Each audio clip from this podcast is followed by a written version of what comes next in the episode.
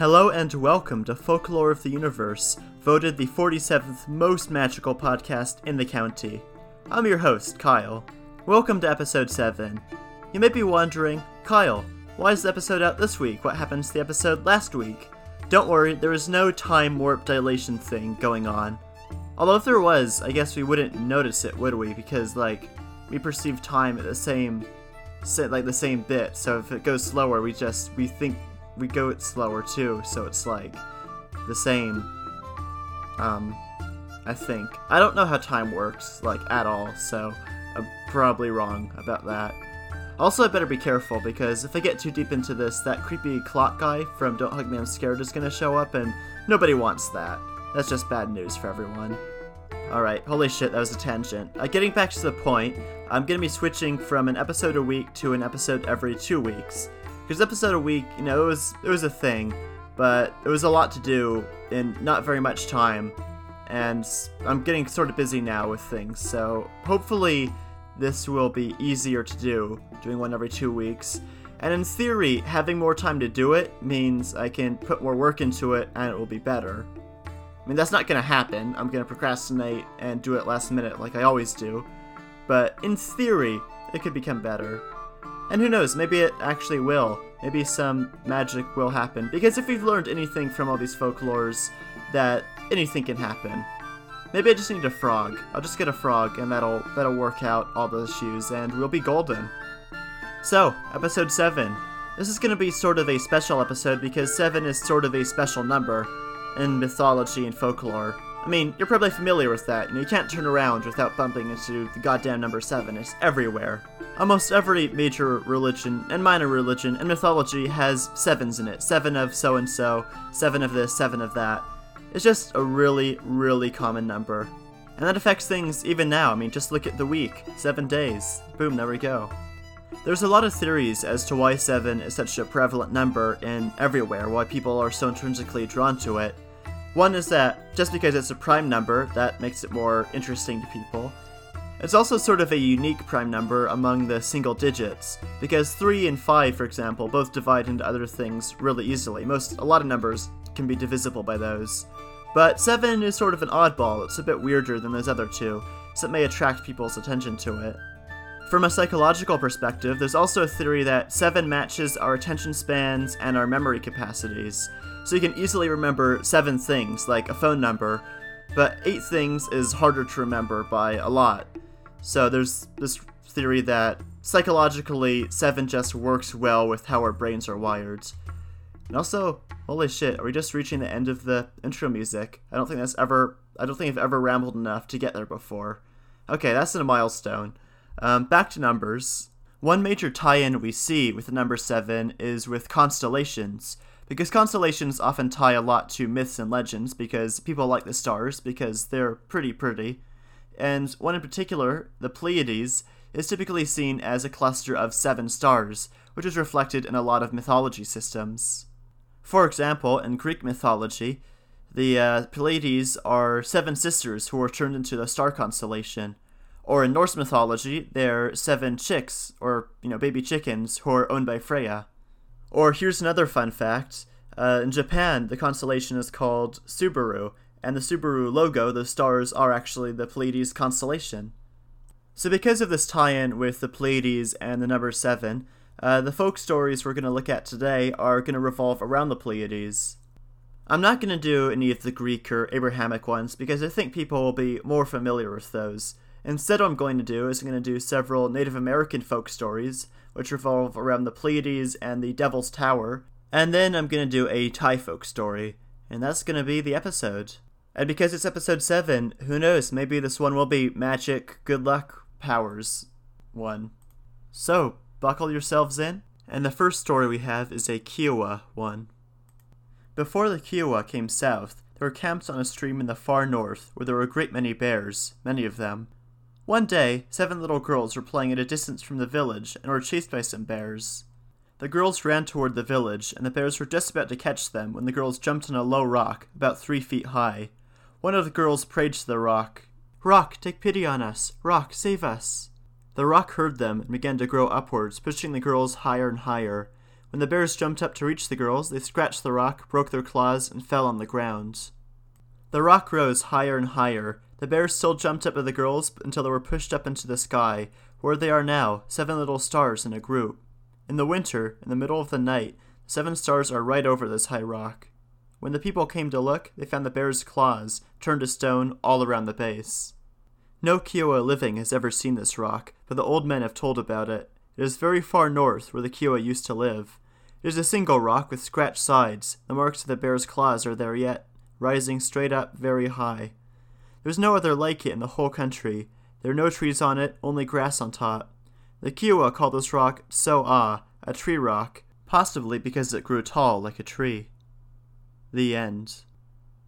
This story is another one of those explanation stories. So this explains three things. First, why the Devil's Tower looks the way it does and why it's there.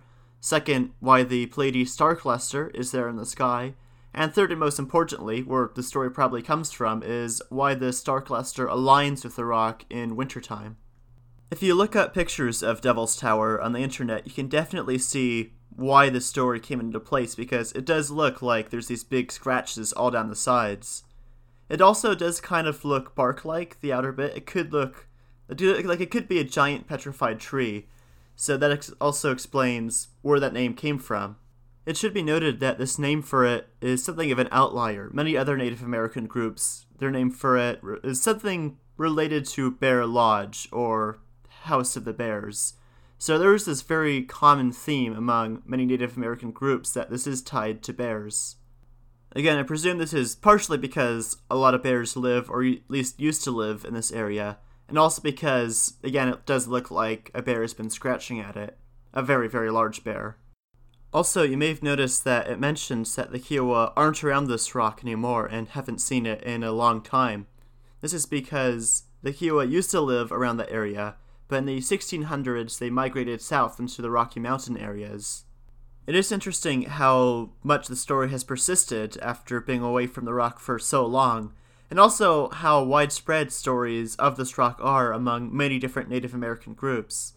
Which does make sense because it is a very stunning and iconic landmark. If you look at it, pictures online, it's very cool looking, and also very unusual looking which is probably why aliens and sci fi movies like it so much. Who knows? And now, actually, to compare to this story, you're going to look at another one, which is um, also related to Devil's Tower and bears, and this story is an Arapaho one. An Arapaho lodge was camped at Bear's Teepee. The father of this lodge was a head lodge and had seven children, five boys and two girls. The two girls had made an arrangement between themselves that the one who found the end rib bone of a bison should receive the most favors from the brothers.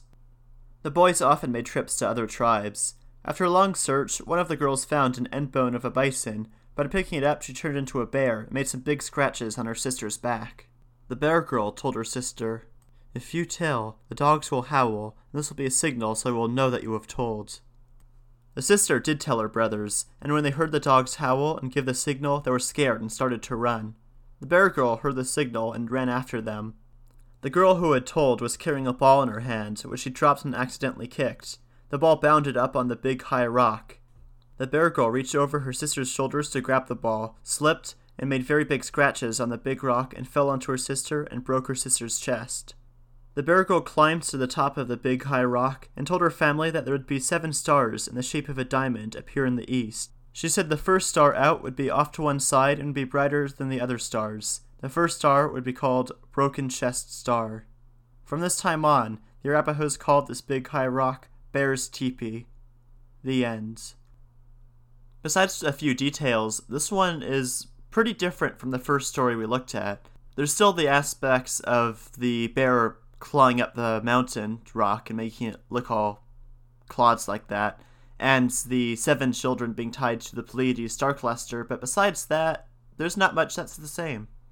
In this one, we get the old favorite of people being turned into animals, which should just be a standard by this point. We should just be used to it. As far as the explanation story goes, this one is a bit different in that it's more explaining why things have the names they do. There's the one exception of explaining why Devil's Tower has the claw marks down the sides, but mostly is explaining why the stars in that star cluster have the names they do, and why Devil's Tower is called Bear's Teepee. I think these stories next to each other are very interesting to look at because, again, of the similarities and also the differences between them. But I can't really think of much else to say about these, so we're going to move on now to our final story. This is a Thai folk story, and this one is called Dao Luk Kai. And in English, that means the seven chicks. There once was an old couple who lived in a small hut set in a grove of fruit trees. They tended to their fruit trees, raised a few chickens, and survived. Both husband and wife were devout. They meditated often and each morning. When they arose, they would prepare some food to offer the monks. But one evening, the old woman seemed worried. Dear husband, what are we going to offer the monks tomorrow? Her husband was unconcerned. Why do you worry over such a small matter? We have plenty of fruit on our trees. There are plenty of fish in the river. There's plenty of rice in the fields. Why worry? Oh, my dear husband, cried the old woman. Didn't you notice? We've eaten all the ripe fruit in the garden. Those fruits which are left are too small to eat. The bananas are just starting to grow. Some of the trees are only blooming. There's no fruit at all ripe enough to eat. Tomorrow, when the monk stops in front of our house, we'll not have anything to offer him. There are not many people on our street who offer food for the monks. I see. You're worried that the monk may go hungry tomorrow. Yes, that is it. I am worried that tomorrow the monk may have no food to eat, may only have water for his hunger. I do not want him to starve. The old man was quiet for a while, then he slapped his leg and exclaimed, I know what we can do. My dear wife, tomorrow we can kill our hen and use its meat to prepare food for the monk. The old woman was shocked and reluctant. This hen was her pet. She did not want to kill it. Still, she did not want the monk to go hungry. The old man consoled her. Don't hesitate, my dear wife. We have good intentions in this. We have a good reason for killing our pet. We are making merit by offering food to the monk. It is a proper thing to do. We ourselves will not eat the chicken's meat at all. Now the mother hen, who lived under the hut, heard all that was said between the old couple. She knew with certainty that she would be killed in the morning. She knew she must provide for the food for the monk. This she could bear, but she cried for her six children. Gook, kook, my children, darlings, listen to me carefully. I must teach you for the last time. Tomorrow I am to be killed. This is necessary, in order that the old couple can provide food for the monk. Now listen and remember. Please love each other. Do not quarrel. Do not separate. Unite all of you. She was so distressed that she could not say anything else. The six children ran under the hen's wings and cried, Oh, mother, dear mother, how can we live without you? The hen embraced all six of her children. She told them lovingly, Dears, tomorrow when they come to take me away, do not worry, do not be sad. I will die for a good cause. You are still too small to go out alone into this world.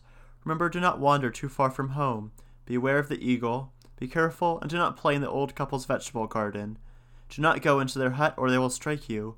Be good children, and look for your food under the hut and around the hut. Make yourselves lovable, so the old couple want to keep you as their pets. The mother hen taught her children until late that night. All the things that young chickens must know, she taught them. Then, as the sun arose, the mother hen embraced her six chicks and said, Dears, please be good. I must now go to be killed so that the old couple can prepare my meat for the monk. Pray for me, and pray that we will meet again as mother and daughters in our next lives. Pray that we will be born and live very long lives later. Because I am so willing to die for the monk and for our owners, I believe we will be granted our wish. The mother hen began to walk away from them, but she ran back one more time to embrace each of her daughters. The six chicks sobbed quietly. They said, Once our mother is dead, who is going to look after us? Who is going to teach us what to do and what not to do? Who is going to dry our tears? Upstairs, the old men and the old woman had risen early to prepare the fire and boil the water so they could cook the hen. As soon as the water was boiling, the old man came down to catch the hen. When the six chicks saw her mother plunged to her death in the boiling water, they could not contain themselves. They ran to the pot, and jumping in after their mother, all six chicks died with her. Because of their love for each other, because of their courageous act, because of their willingness to die so their bodies could provide meat for the ordained monk, and because of their fervent wish to be born again as a family, these chicks and their mother were born again as stars. They became a constellation of seven stars and were placed together in the sky. At night you can see them high in the Thai sky. Dao Luk Kai, the seven chicks they are called. Look for them if you ever visit Thailand. The end. So, holy shit, that's a that's a pretty brutal story. Like we've seen some brutal ones, but that that's up there. Of course, I am saying that from a Western perspective. From a Buddhist perspective, it might be a bit less brutal. They mention in the story that they're earning merit for their good deeds. In Buddhism, merit is this force you get from doing good deeds, and it ensures a, or at least helps you get a better reincarnation in your next life, versus karma, which you accumulate from doing bad things, which gets you a worse reincarnation in your next life. And the ultimate goal of Buddhism is to reincarnate higher and higher until you reach parinirvana, which is, you know, the end goal there. So, from a Buddhist perspective, the story is about, you know, the old couple, they do a good thing by feeding the monks, so they get more merit, and the chickens do a good thing by sacrificing themselves, so they get more merit. So, really, everyone technically wins in the grand scheme of things. In the short term, though, it is still pretty damn brutal. I think one takeaway that probably wasn't intended, but that I take away is that if your partner says to sacrifice your pet, you dump their ass. Don't don't go through with that. You take your pet, like your chicken or your whatever, and you you go somewhere else and just chill out with them. Now, obviously, there are some similarities between this and the Kiowa story we looked at first. Well, there's one similarity, and that's entities being transformed into stars, spe- specifically the same star cluster. I think it is very interesting how universal this idea of living things being turned into stars seems to be.